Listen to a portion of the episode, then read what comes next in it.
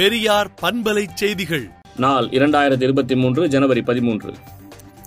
சுயமரியாதை இயக்கம் நீதி கட்சி பாரம்பரிய பெருமைக்குரிய ஐயா சிவகங்கை ராமச்சந்திரனார் குடும்பத்து உறுப்பினரான திருமதி சரஸ்வதி அம்மாள் காலமானார் என்ற செய்தி அறிந்து மிகவும் வருந்துகிறோம் என்றும் மறைந்த நகை முன் மற்றும் சமூக நீதி போராளி அரப்பாவின் அன்னையார் ஆவார் இவர் அவரை இழந்து வருந்தும் குடும்பத்தினருக்கும் ஆறுதலையும் ஆழ்ந்த இரங்கலையும் தெரிவித்துக் கொள்கிறோம் என்றும் திராவிடர் கழக தலைவர் ஆசிரியர் கி வீரமணி இரங்கல் அறிக்கை விடுத்துள்ளார்.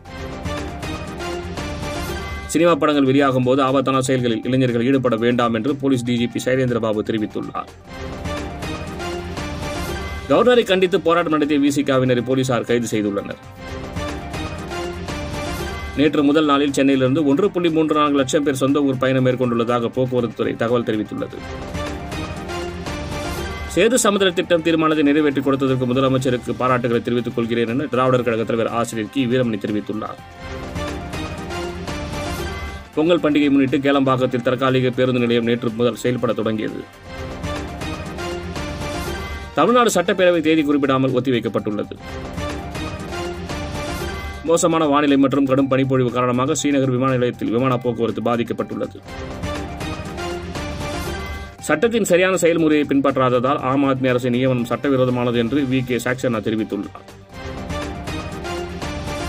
மூன்று வாரங்களில் பாகிஸ்தான் திவாலாகும் நிலையை எதிர்கொள்ள நேரிடும் என சர்வதேச பொருளாதார வல்லுநர்கள் எச்சரித்துள்ளனர்.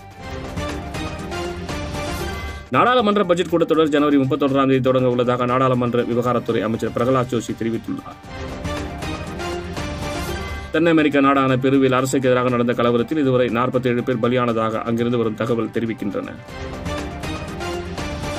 அமெரிக்க அரசின் ரகசிய ஆவணங்கள் அதிபர் ஜோ பைடன் வீட்டில் கண்டுபிடிக்கப்பட்ட நிலையில் இது குறித்து விசாரணைக்கு உத்தரவிடப்பட்டுள்ளது.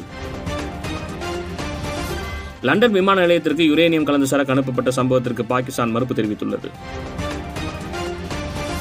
ஆப்கானிஸ்தானில் நடத்தப்பட்ட தாக்குதலில் ஐந்து பேர் பலியான சம்பவத்திற்கு ஐஎஸ் அமைப்பு பொறுப்பேற்றுள்ளது.